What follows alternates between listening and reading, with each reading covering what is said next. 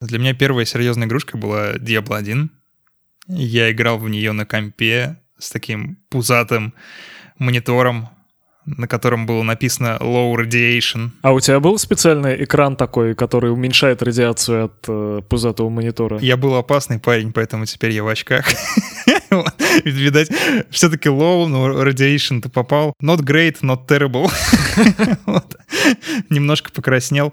Ну, в общем, это была Diablo 1, это был комп с Windows 98, и она немножко тормозила на нем, но было все равно приятно играть. Я не знал, в чем смысл, я знал только, что нужно проходить уровни, как можно ниже надо добраться. Мой самый главный э, остросюжетный момент в этой игре был, это когда ты мясника находишь там где-то на третьем или четвертом, что ли, уровне подземелья. Там была такая закрытая комната, где висела куча трупов, куча мяса на стенах, и ты такой думал, что же там, что же внутри, открывала, и, и на тебя вываливалась какая-то гора мяса с топором, и fresh meat, вот это вот все. Ах, эти старые добрые игры из детства, да? Ну да, ну не такие уж добрые, но старые, это точно. У меня не было первой игры, у меня был первый компьютер. И это, знаешь, ну как раз вот такой пузатый, старый, из э, желтого пластика, вот этот вот э, с большим монитором, с антирадиационным экраном, э, припертый откуда-то там из офиса еще, я не, я не помню, это был либо уже какой-то там Pentium 133 модный, либо просто какой-то EVMPC э, ноунеймовый, я уж не помню. И там еще винды не было. Там была такая система, она называлась Norton. Это графический интерфейс для DOS. Первая игра, которую я увидел, их было несколько, и э, это были какие-то детские обучающие игры, потому что мне тогда было года 4, наверное, или 7, я уж не помню. И там было что-то вроде, нужно было правильно поставить обезьянок разного роста, чтобы добраться до банана, который на пальме висит. И меня почему-то это очень сильно радовало в те годы. Дальше были другие всякие крутые штуки. Там, например, была игра про Альфа, который бегал по уровню как Пэкман и пытался найти пиццу. Была какая-то абсолютно дикая игра, в которую я играл бесчисленное число раз. Это был платформер Prehistoric. Там э, э, такой потешного вида доисторический чувак ходил с дубиной, дубатил и дубиной врагов и выбивал из них всякий лут. То есть там какие-то холодильники, сосиски, карты, ну, куча всякого нарисованного лута, который в конце уровня э, он скидывал в печку и за это получал очки победные. Вот. в биореактор и врагов. Да, это все просто сжигалось и все, да. Э. А, это вот такие, это как бы совсем уж древние времена. Моя первая настоящая игра, ну, она тоже была от Blizzard. ну, наверное. Это был StarCraft первый. Это был год 98-97, наверное. Это был StarCraft. Это была не совсем моя игра, это была игра отца. В, ну, компьютер как бы был отцовский, блин. Причем отец надо писать через А, типа как в, в Кваке. Были отцы. Ой, не напоминай. Так вот, короче, StarCraft — это вот прям One Love. Это была первая большая игра с сюжетом, с пиратским гнусавым переводом от Фаргуса. Вот. И я сначала так из-за угла подсматривал, как папа играет. Потом такой из-за плеча, потом стульчик брал рядом, садился, а потом как-то осмелел и попросил показать. Слушай, ты мне напомнил те времена, когда у меня появился мой первый мощный комп, потому что в Diablo-то я играл не на своем компе даже. Когда у меня появился свой, он был довольно мощный по тем временам, его помогал собирать сисадмин с работы моего отца. Слушай, та же история. Вот ровно, ровно так же у нас появился Да, комп, да, да, типа собери да. комп, ты же там программист, сисадмин, все знаешь, как собирать. И он там как-то проверял, видимо, комплектующие и поставил туда свои игры. И одной из них э, была стратегия по Вахе. Давно фор второй. Ох, ничего себе. И я так по ней угорел. Вообще просто невероятно. Это было какое-то дикое погружение. Это мое первое знакомство с Вахой, в принципе. И вот благодаря этому человеку оно состоялось. Так бы я даже не узнал про это никогда.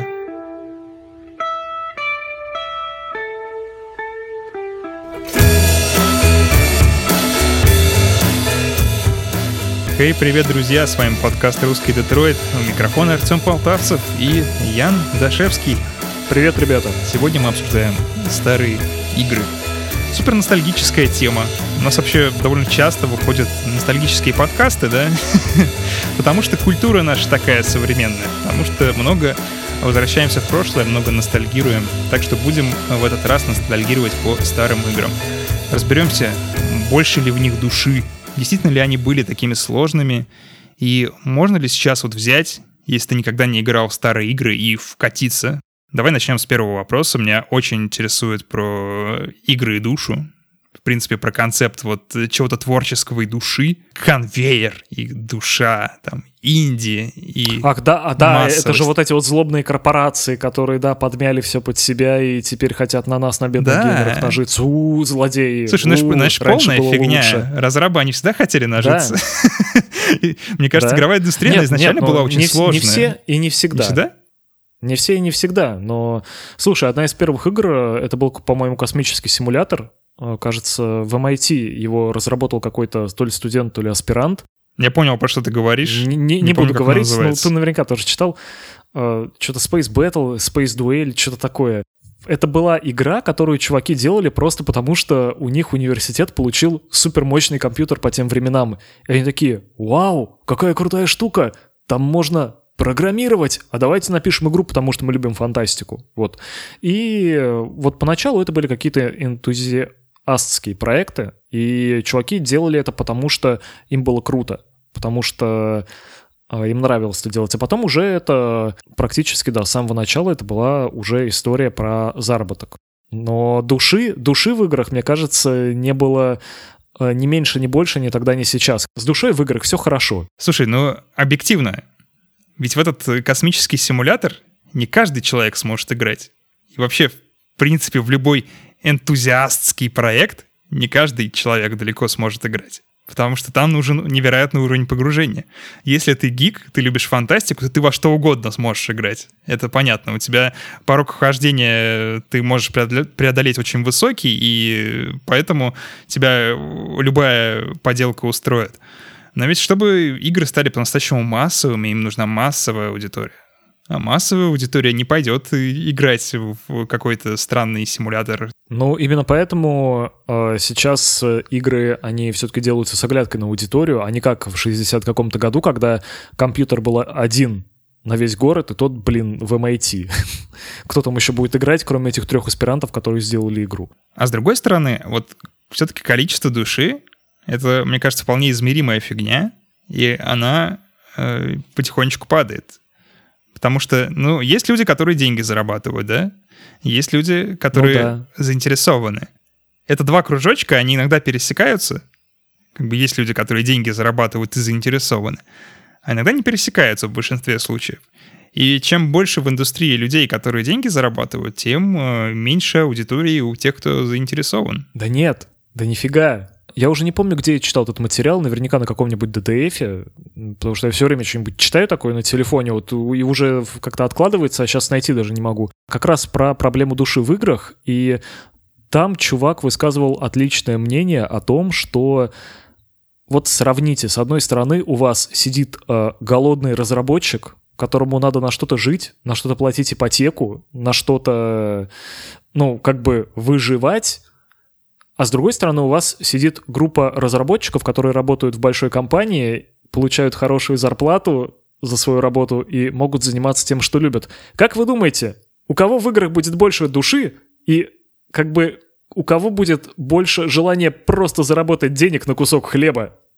Вот этот вот миф про разработчиков, это просто, мне кажется, про разработчиков-энтузиастов, это воспевание какой-то такой романтичной идеи. Ну да, это хакер-культура, это шифропанк такой. Это вот хакеры, это разработчики игр, и, и же с ними сидит такой, знаешь, крип в очках и разрабатывает какую-то невероятно гениальную игру. Как в первому игроку приготовиться, показывали вот этого изобретателя этого виртуального мира. Вот э, их воспринимают примерно так. Вот это вот Джон Кармак, там, Doom.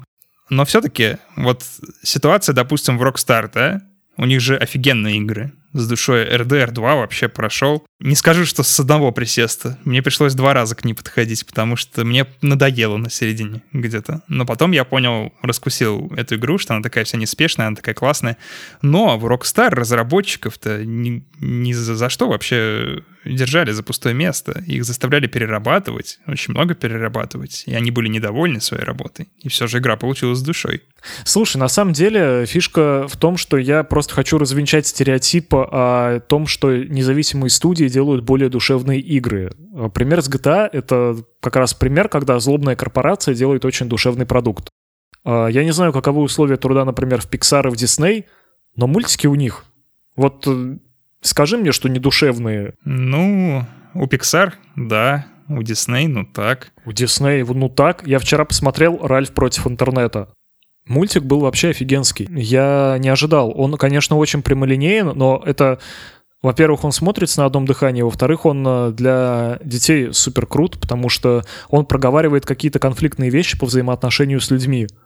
То есть он, э, это какой-то мультик марш адекватности и марш адекватному реагированию на какие-то сложности в жизни. Я такого от детского мульта не ожидал, если честно. Так вот, Ральф против интернета — это хороший душевный мультик от Дисней.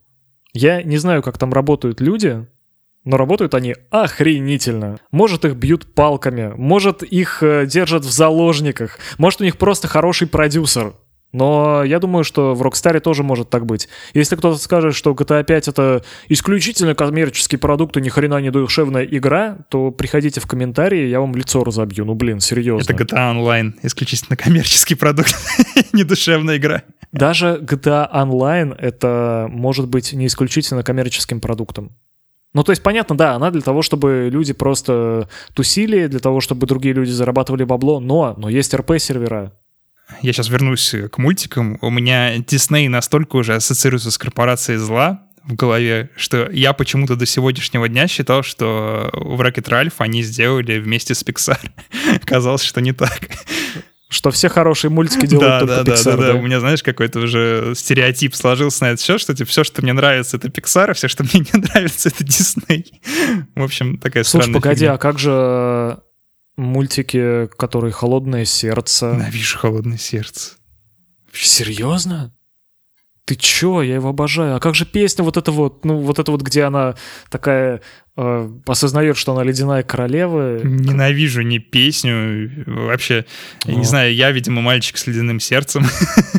Ты не... Да. Так, подожди, Рапунцель. Ну, ну, Рапунцель. Ну, такое... Ну, волосы светятся. Типа... Ну, у нее волосы светятся, ну, алло. Ну, Мачка Не, злая. ну вроде прикольный мультик, но там весь гэг-то был построен на том, что типа вот у нас такая феминистичная принцесса теперь, которая, значит, сама отбивается, будь здоров от всех.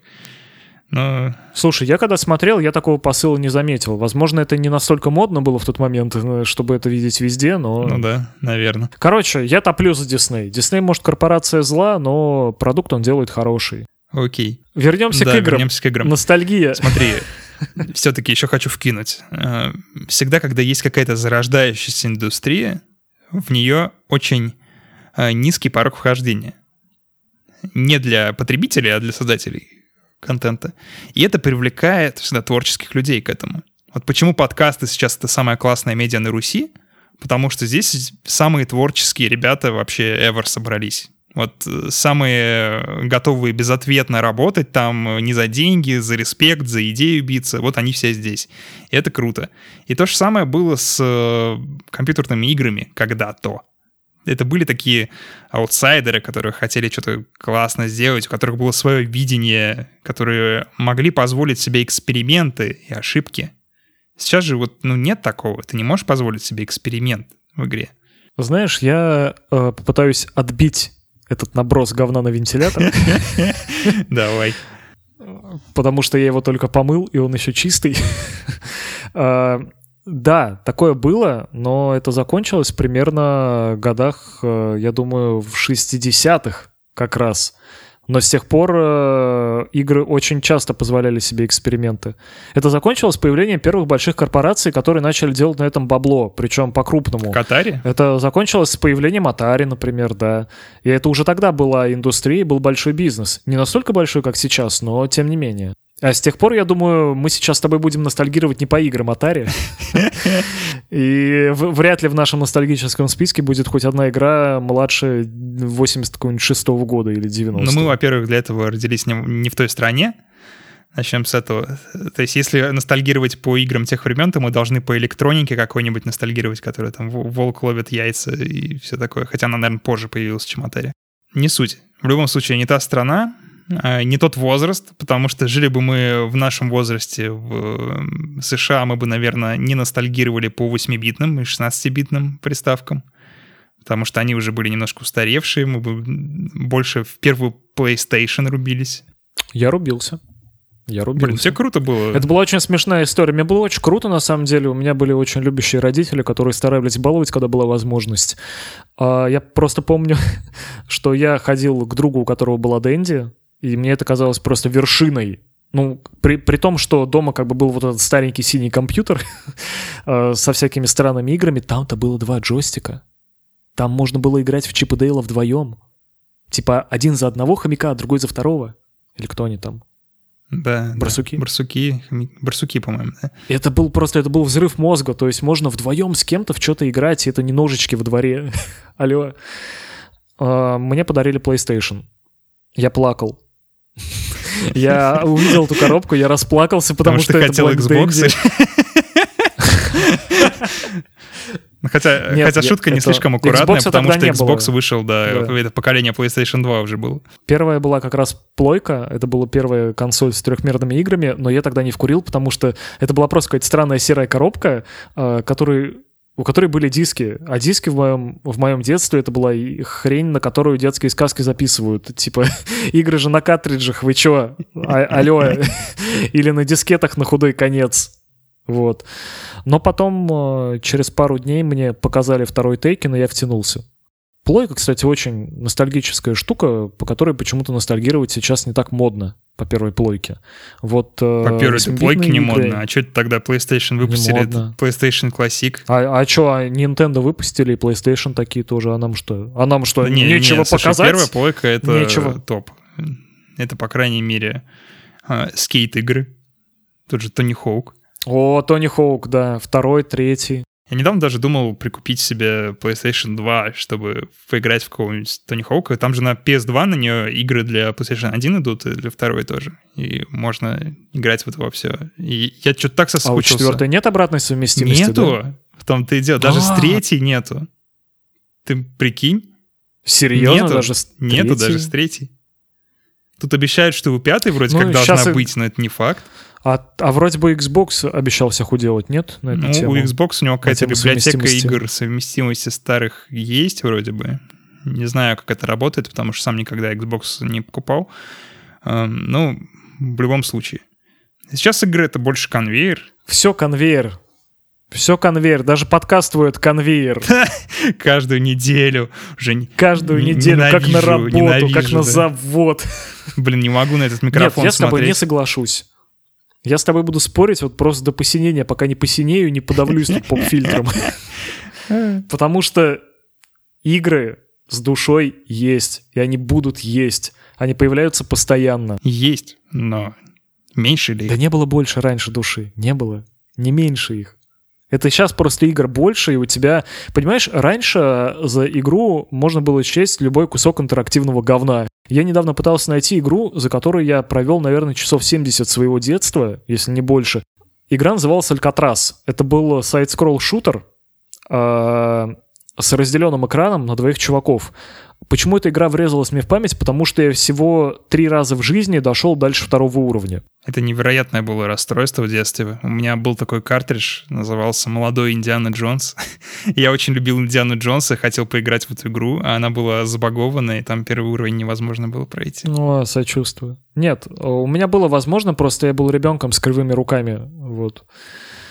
Так вот, это к чему? Это к тому, что сейчас, если эту игру запустить, то будет видно, что она никакой критики не выдерживает от слова совсем. Она однообразная, она тупая, с рваными анимациями, без сюжета. Я даже надыбал какой-то обзор на нее, и оказалось, что она, ну, стрёмная. Игра называлась «Алькатрас». Если кому-то о чем-то это скажет, то бегите в комментарии. Алькатрас, я помню только уровень такой в Тони Хоук Pro Skater 4. да, я тоже помню. Но, понимаешь, для меня эта игра называлась э, какое-то английское слово .exe в Нортоне. поэтому, э, поэтому и на том спасибо. А в Тони Хоуке был такой уровень, да. Я, кстати, мне он не нравился. Самая классика в четвертом Тони Хоуке — это этот э, колледж, первый уровень. Он прям супер классик. А четвертый я, кстати, не играл, у меня был третий. только. Погоди, откуда ты тогда знаешь про уровень Алькатрас? Он на- в нескольких частях был? Слушай, мы сейчас определенно лоханемся с тобой. Не-не-не, э, я просто в третий Потому вообще что не я- играл, я играл только в четвертый, поэтому... Слушай, а может я играл в четвертый? Они уже, нем- знаешь, они перепутались. Это как такой... Помнишь, мы с тобой говорили про мультиверс э, в героях боевиков? Вот такой же есть какой-то игровой мультиверс. Мне кажется, что такой Тони Хоук. И все игры Тони Хоука, если ты не фанбой, они у тебя слились в одно единое месиво. Конечно, если кто-то будет так про Warcraft отзываться, я буду очень грустить, но мне простительно. Я думаю, сейчас у всех фанбоев все равно припекло, потому что все любят э, второй проскейтер. Никто не любит последнюю часть. Хотя бы. Да, на, на этом мы все сходимся. Мне, кстати, понравился твой поинт про то, что это не игры, мол, изменились, а это мы просто стали более переборчивыми, и поэтому нам не все нравится. Наверное, Мы соглашусь. стали не просто переборчивые, мы стали такими засранцами на самом-то деле. Потому что сейчас ты зайдешь э, в какой-нибудь Steam почитать комментарии под играми, и под любой даже самой классной, обласканной и облизанной всеми игрой найдется какой-нибудь говноед, который такой, а, что-то графика тут какая-то стрёмная, или а, какой-то сложный сюжет, или а, сюжета нет, или а, скучно, мне не зашло. Раньше они просто сидели и обсуждали это между собой, и тебе на глаза не попадалось. Сейчас есть интернет, поэтому любое, э, любое высказывание, любое творческое какое-то начинание, оно подвергается критике, так или иначе, это неизбежно. В то же время, Тони Хоук, да? Спортивный же симулятор. Ну да, да. В принципе, все старые игры, они многие вокруг спорта крутились. Я сейчас даже вспоминаю на Денде какие-то супер всратые игры про Олимпийские игры, там, бег. Мне кажется, что не все, и что это тоже был жанр, который не сразу появился. Ну как? На самом а деле, Понг? Смотри. Понг. Это что же? Это пинг-понг. Не. Насчет Понга я только недавно смотрел видео про историю игр, надо же было подготовиться, да? И там э, э, рассказывали, как появился Понг. Это вообще угарная история. Там э, наняли в контору программиста, кажется, и э, чтобы его обучить, и тестовое, тестовое задание ему дали. Просто описали, сделай игру, где шарик и две плашки, которая был понг от Atari, а был понг на другой какой-то более старой консоли. И вот это как клон, по сути, был. Ему дали задание, сделай такую игру. Ну, как самый простой концепт, который может быть. И чел его сделал, сделал его чуть посложнее, чтобы там шарик под разными углами отскакивал и все такое. И, и появился понг. Но все-таки там логика пинг-понга очень даже соблюдается. Нет, соблюдается, но смотри, это еще от чего могло пойти? От того, что предтечей э, именно игр были игровые автоматы и аркадные залы. А аркадные залы, они были до появления видеоигр с экранами, построены на играх механических. То есть тот же пин... как он? Пинбольный. Пинбол. Автомат шарик. Кстати, еще одна игра, которую можно сделать из двух палочек и шарика. Ну, еще препятствия, правда, понадобятся, но это уже такое дело. И в основном все эти аркадные автоматы, они были про историю про ловкость, про какую-то смекалочку и вот это вот все. Ну да, поэтому А потом старые уже, игры, они когда появились экраны, В них много да, соревнований. когда появились э, экраны, то уже стало возможным на них отображать что-то другое. Там было много игр про кино изначально, по кино точнее.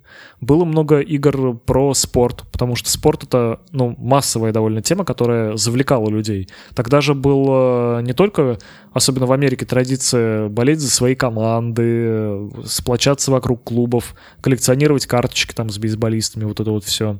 Поэтому переносить спорт — это вполне логичная тема, потому что есть уже аудитория, которая, скорее всего, будет покупать эти игры, и она будет э, привлекать консоли больше внимания. Кстати, эта тема до сих пор работает. Я не так давно, опять же, где-то читал мнение, что сейчас многие люди покупают консоли, ну, там, ради фифы.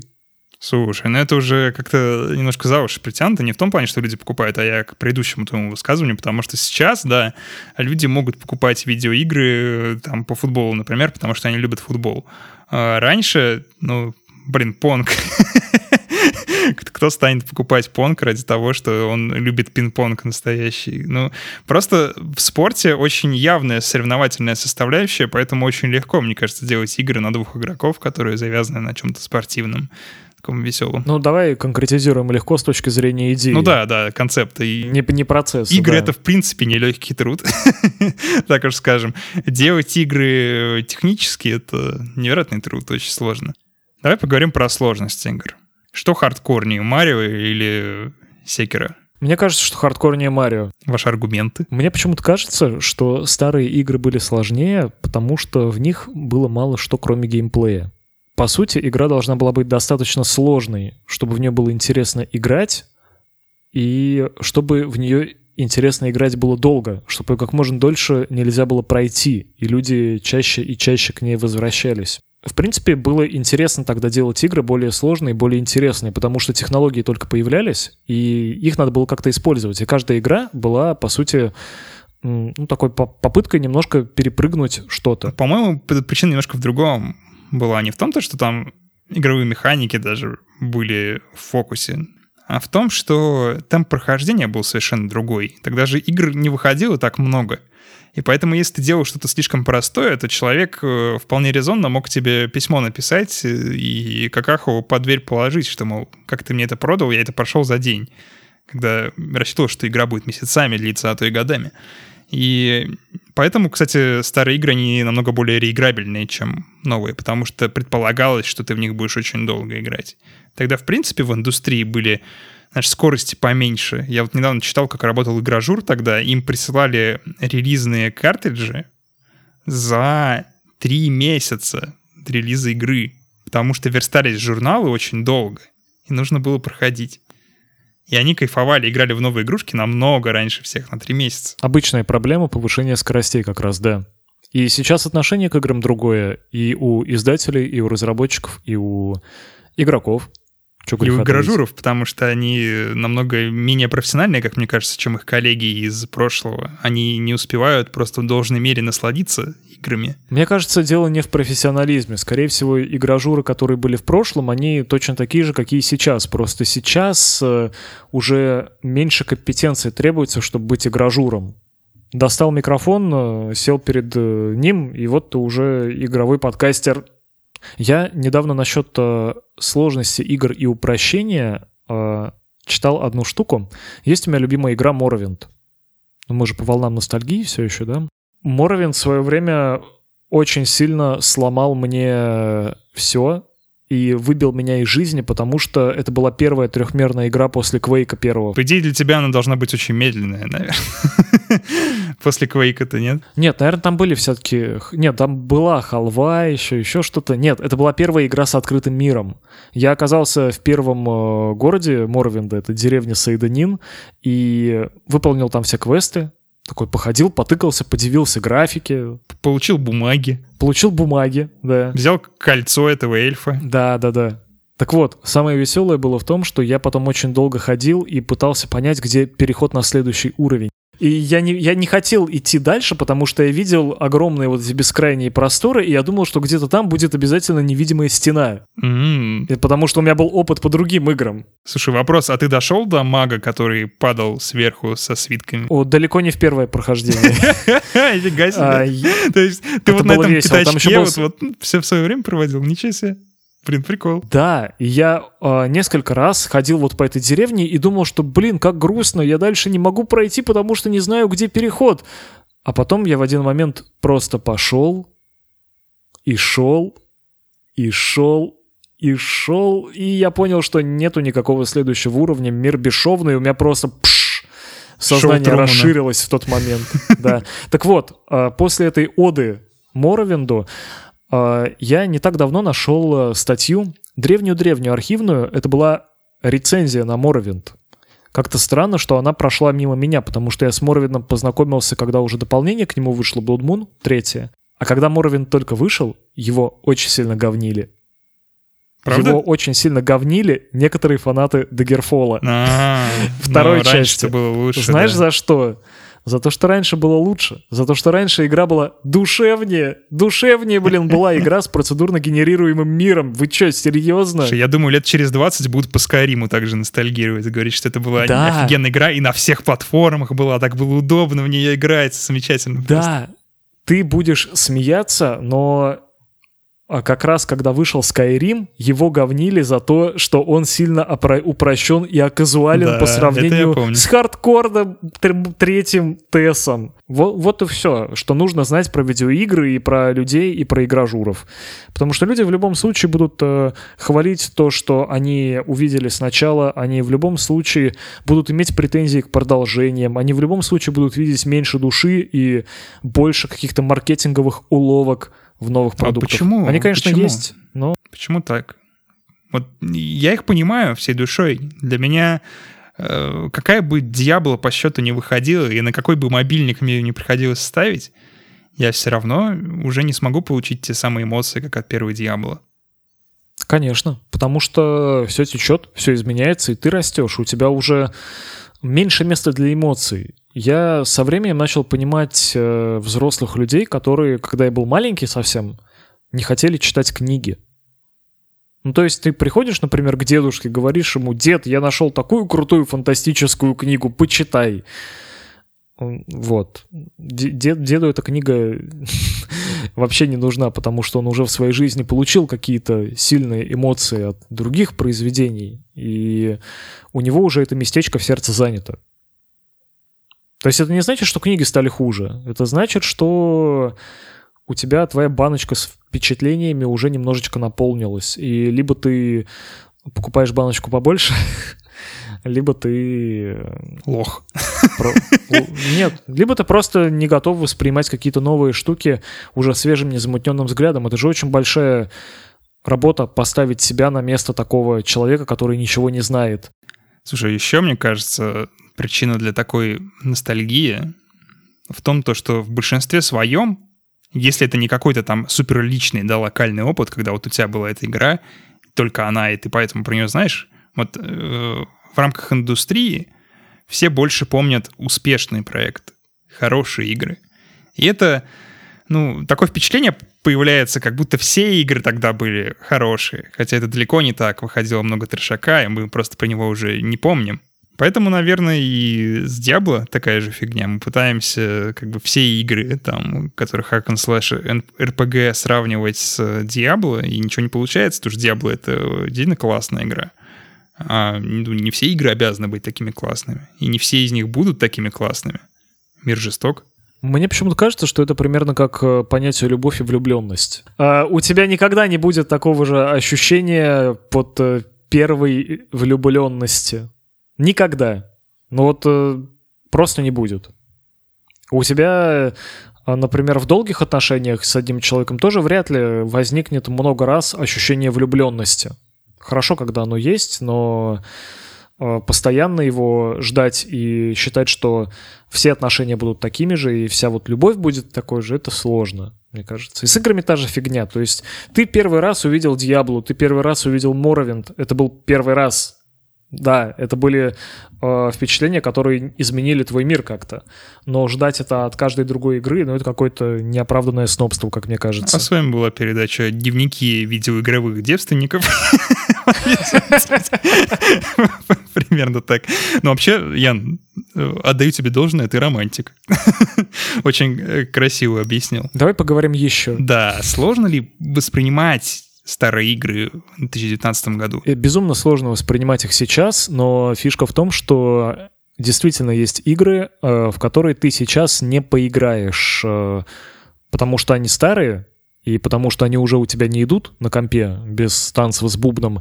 И самое забавное, что такого же игрового опыта ты не получишь от современных игр, который был. Согласен, согласен. Это вообще без вопросов. Если ты не играл э, в игру на ее релизе, в момент, когда она была популярна, то ты уже никогда не испытаешь тех самых чувств.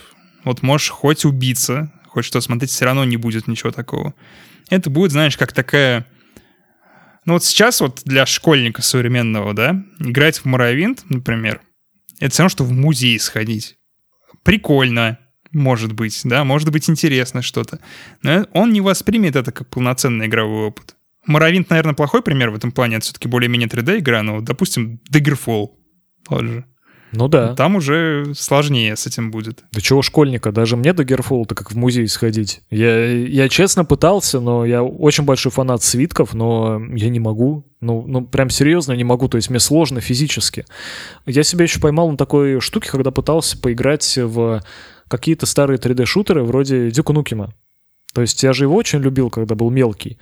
А сейчас я его запускаю и понимаю, что у меня от вот этой старой псевдо-3D-графики мне, ну, физически плохо. У меня то ли вестибулярный аппарат, то ли что-то еще, но мне просто начинает мутить.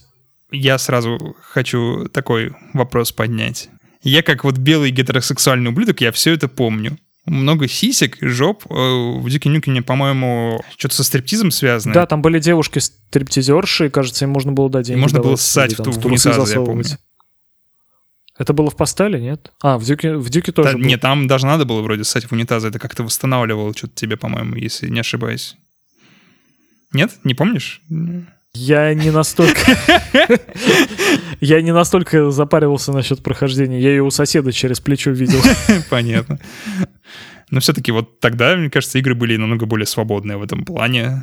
И э, Daggerfall я тоже почему вспомнил. Я помню, там были какие-то невероятные модельки NPC, очень обнаженные, очень оголенные и суперсексуальные. Вот как, знаешь, такое классическое фэнтези, Конан Варвар. Но сейчас я бы не назвал это суперсексуальными, конечно, модельками, но там, спрай... там спрайты были проработанные довольно, и не могу сказать насчет обнаженки, но откровенные наверняка были какие-то наряды. Как говорится, было сложно, но я...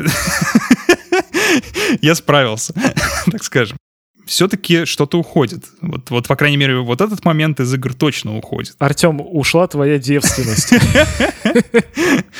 Э, Знаешь, я, то, я тоже когда-то очень радовался от э, ре- рекламы в э, компьютерных игровых журналах, то есть которые, и где игры обязательно рекламировала какая-нибудь горячая женщина, вот, чтобы обязательно была блондинка, обязательно был э, как минимум третий размер груди и обязательно, чтобы пупок торчал. Слушай, даже не обязательно. Я помню, была тема а, с выходом игры Assassin's Creed 1.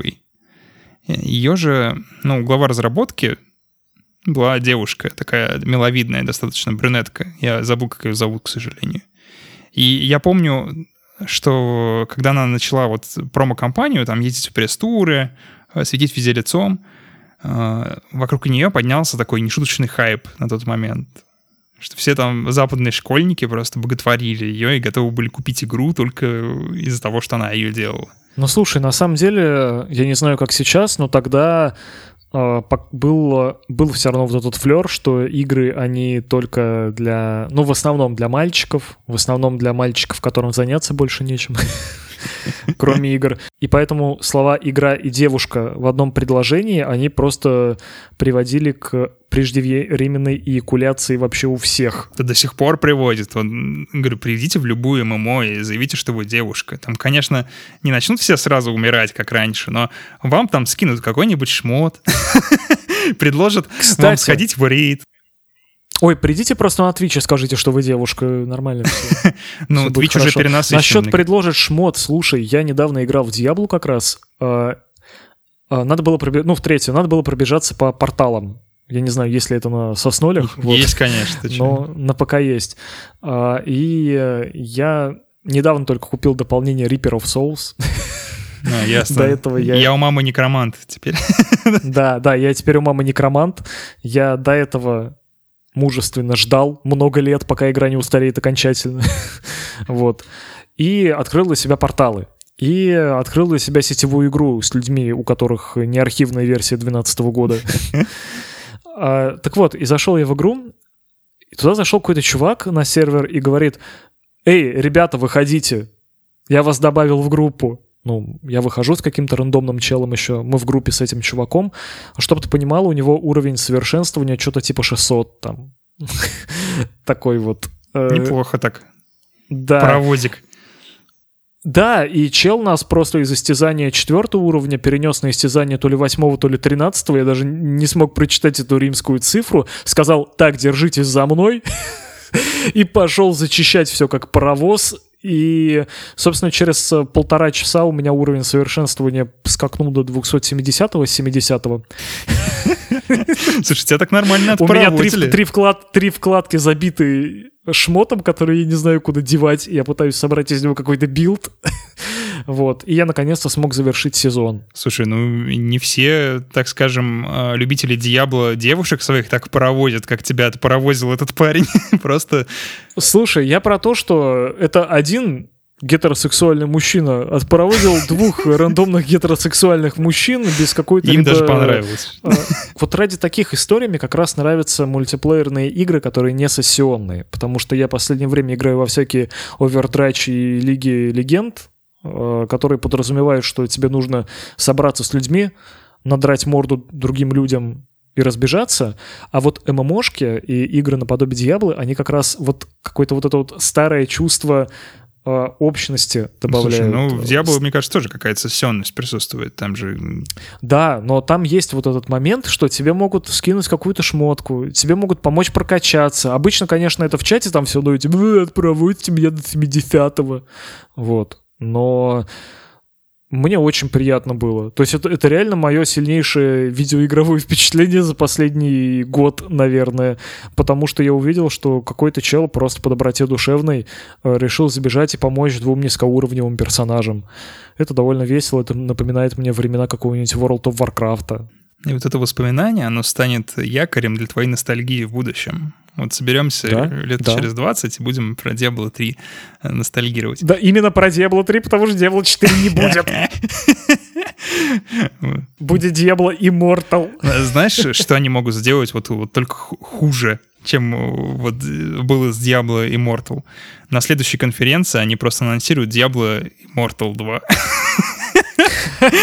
И это будет такой подкол. История циклична. Я думал, что никогда не будет э, Vampires э, этот... The Masquerade. Маскарад. Bloodlines. The Masquerade Bloodlines 2, да. Я думал, что вместе с тройкой просто title похоронен, и...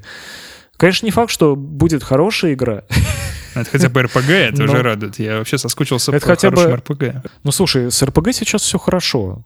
РПГ, между прочим, долгое время был умирающим жанром, и мы по нему бы могли сейчас долго-долго ностальгировать, если бы в свое время обсидианы не насобирали на Кикстартере 4 ляма на Pillars of Eternity. Ой, вот знаешь... А за ними, а за ними не подтянулись Лариан и... Сейчас у РПГ все чудесно. Блин, вот эти игры — это и есть ностальгия жанр не развивается, как бы вот он вот где-то там остался. Слушай, они стали удобнее. Он э, может быть, и не развивается так, как тебе хотелось бы, но жанр партийных ролевых игр, он хотя бы не умер. Понимаешь? Противных мне послушался. Жанр противных ролевых игр не умер. Сейчас жив. Слушай, ладно, у меня последняя история. Ты мне своей истории про паровозик с Diablo 3 я напомнил. Я когда... Паровозик, который Да, да, да, маленький Томас. Um, у меня была ситуация в первом Dark Souls, когда чувак просто зашел в мою сессию безвозмездно помог мне завалить трех боссов подряд. А я тогда вообще ничего не умел. И я не понимал эту игру совершенно, не мог в нее играть. И он мне помог. И он даже списался со мной по чату, я ему написал, ну спасибо, типа, ты такой классный, блин, здорово, что помог.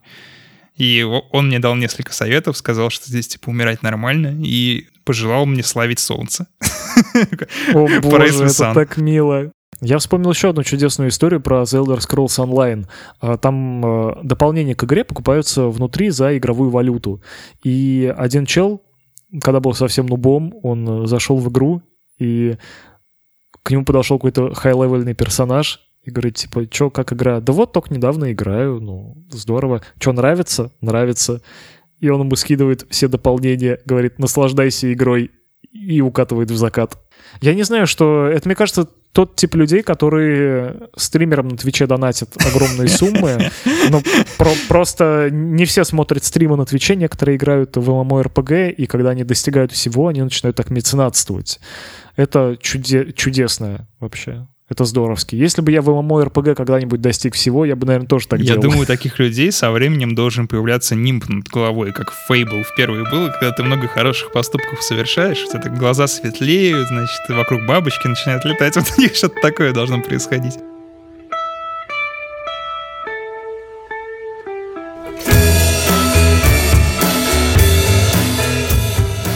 Эй, друзья, это наше аутро. Спасибо, что дослушали до конца. И если вы хотите поддержать нас, самое классное, что можно сделать, это поставить нам 5 звезд в iTunes или в другом подкаст-приложении. Заходите, ставите 5 звезд, пишите отзыв, и мы узнаем, что вам не все равно. А это же самое главное. Самое главное знать, что ты вещаешь не в пустоту, что твои истории кому-то нравятся и кого-то они, может быть, вдохновляют. Если вы хотите поддержать нас материально, то переходите на patreon.com slash russiandetroit. Это наша страница на Patreon, и там можно получить разные плюшки за донаты. Если вы хотите попасть в секретный чат или получить набор вполне себе реальных физических стикеров, то, пожалуйста, переходите туда, и мы что-нибудь придумаем. Давайте обсудим с вами старые игры. Напишите нам в нашем паблике ВКонтакте, который называется «Русский Детройт», какая игра у вас была первой, и что вы помните, вот какая эпоха игр для вас считается старой, то есть самой оригинальный, нетленный, к чему вы возвращаетесь в своих снах и влажных э, геймерских мечтах. Расскажите нам об этом. И спасибо.